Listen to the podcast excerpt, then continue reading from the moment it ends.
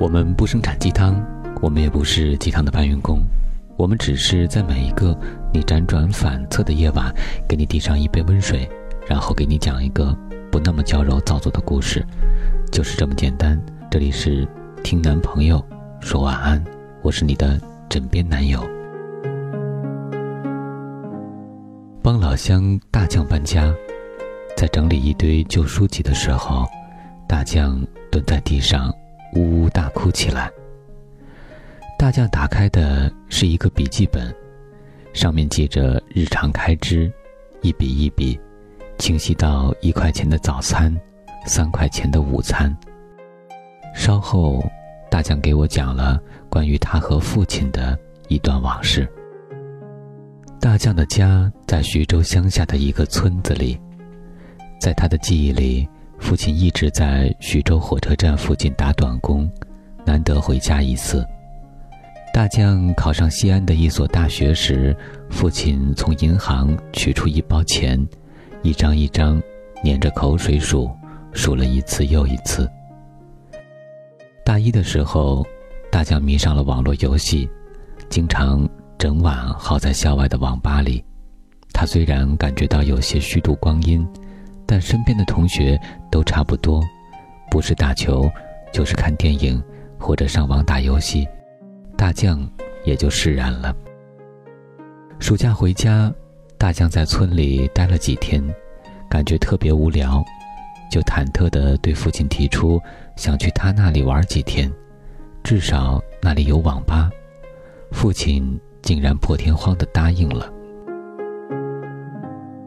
远远的。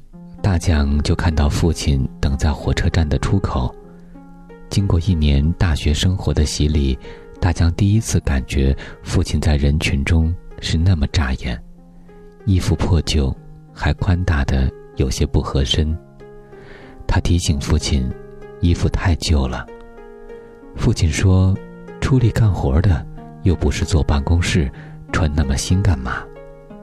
他又说：“那也太大了吧。”父亲又说：“衣服大点儿，干活才能伸展开手脚，不然一伸手，衣服就撕破了。”让大将没有想到的是，在二零零三年，月入就有四千多元的父亲，竟然住在一栋民房的阁楼里，只有六七平方米，除了一张铁架床之外，还有个放洗脸盆的木架子。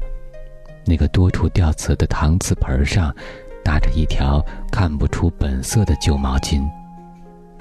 大将一直以为父亲在城里过的是很舒服的日子，没想到，竟是这样清苦。父亲把大将带回住处，就说：“你坐着，我要去忙活了。”说着，就咚咚咚下楼走了。大将坐不下去。就悄悄地关上门，下楼，跟在父亲身后。他想看看父亲是做什么的。七弯八拐，大将跟随父亲来到了徐州冷库，那儿聚集着十多个跟父亲差不多的人，有的推着推车，有的拿着扁担。大将看到父亲从门卫那里推出了自己的手推车。正在这时，一辆大货车进入大院儿，父亲和大伙儿一起跟在车后拥了进去。几分钟后，大将看到了父亲，他弓着腰，扛着大大的纸箱，走几步停一下，用系在手腕处的毛巾擦额头的汗，再前行几步，把背上的纸箱放到手推车上，接着又奔向大货车。几秒钟后，又弓着腰扛来一个纸箱。如此反复七次之后，父亲推着那辆车向冰库走去，弓着腰，双腿蹬得紧紧的。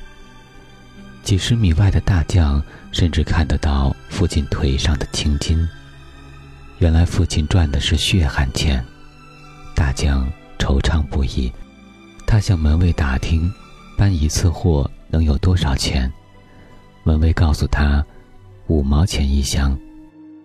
大将在心里算了一下，父亲一次运了七箱，赚三块五毛钱。大将当天下午就回了家，他不再想着上网了，他的眼前总是晃动着父亲抱着青筋的腿，他还算了算，自己在网吧浪费了多少父亲的汗水。大将返校的时候，父亲又从银行里取出厚厚的一沓钱，数了又数，交给大将。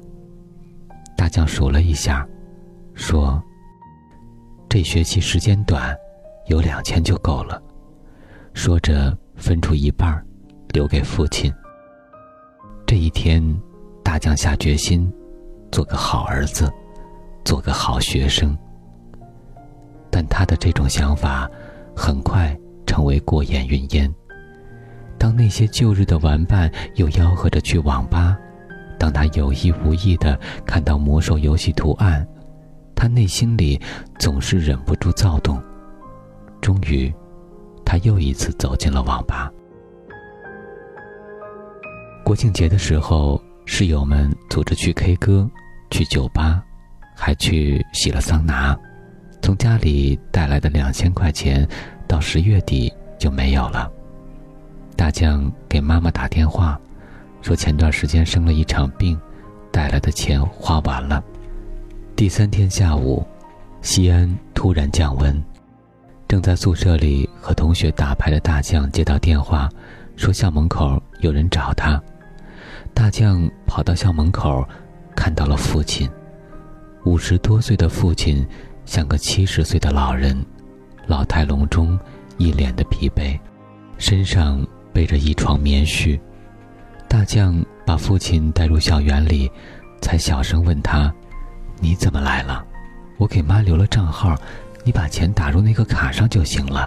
你跑这么远，还背着这个东西，又辛苦又浪费钱。”父亲讨好的对他笑着，说。听你妈说，你前段时间病了，现在怎么样了？好了没？要吃好点儿，照顾好自己。你不用担心生活费，只要你能吃出好身体，学出好成绩，就是再多的生活费，你爸也掏得起。天冷了，这是你妈用自己种的棉花给你做的棉胎。大将嗫嚅着说：“已经。”好了，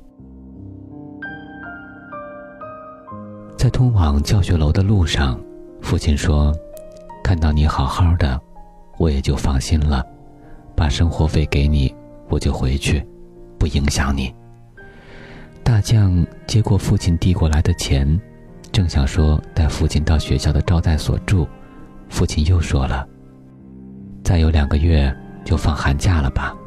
我这次。”给你带了三千块，你刚生病，要吃好点儿，把身子养壮点儿，才能有精力上好学。父亲止住脚步，你回去吧。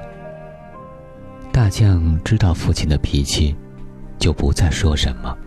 他走出不远，回头的时候，发现父亲还站在原地，朝他挥手。他想起读高中的时候，每次父亲送他去县城的学校，都是这个场景，泪就溢满了眼睛。干瘪的钱包终于鼓了起来，一周不见的魔兽又在呼唤大将。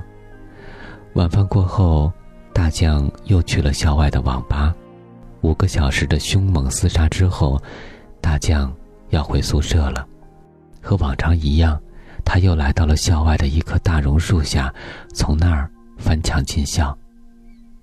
就在他翻上墙头的那一刻，他的心一下子疼了起来。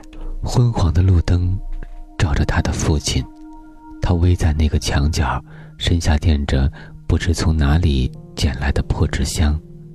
此刻，他正把身上的棉衣裹了又裹。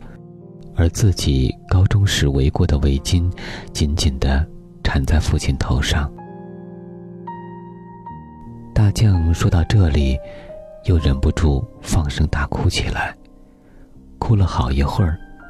大将又接着说：“后来，我妈告诉我说，我爸听说我病了，就不顾一切的要来看我，买不到座位票，又舍不得买卧铺，站了二十多个小时来到西安，为了省下住宿的钱，在我们学校的墙角下蹲了一夜。我在电话这头就哭，在妈妈告诉我之前。”我一直装作不知道，因为我知道父亲的固执。我那时就是叫醒他，他也会坚持着在那里。我悄悄回了宿舍，可我的心里却一直疼着，想着他裹紧衣服的动作，我就心疼。我连夜把所有的关于游戏的账号全部删掉了。从那以后。我再也没有进过网吧，再也不浪费一分钱。也就是从那一天起，我准备了这个记账本，开始把以前落下的学业一点点补回来。我以前一直以为他命不好，没有享受生活的幸福。经过那件事情，我才知道，不是他没有福，而是他习惯了把一切享受给予他儿子。他从十七岁开始，在那个冰库做事，一直做到去年春天。大将说不下去了。我知道，大将的父亲于去年春天去世了，给大将留下了三十七万元的存款。大将的父亲是许多贫困父亲的缩影，深沉而又无私的爱。所幸的是。他的孩子看到了墙角的父亲，而我知道，还有很多孩子想不到，也看不到墙角里的爱。父亲就是这样，我们的及时雨、雪中炭，虽不像妈妈一样时常陪在我们身边，却总能在关键时刻为我们撑起一片蓝天。今天的晚安故事来自于五道口书院。想要了解更多晚安故事，可以关注我们的微信公众账号“男朋友 FM”。我们在此月色浓妆伴你入眠，晚安，宝贝。总是向你索取，却不曾说谢谢你。直到长大以后，才懂得你不容易。每次离开，总是装作轻松的样子，微笑着说回去吧，转身泪湿眼底，多想。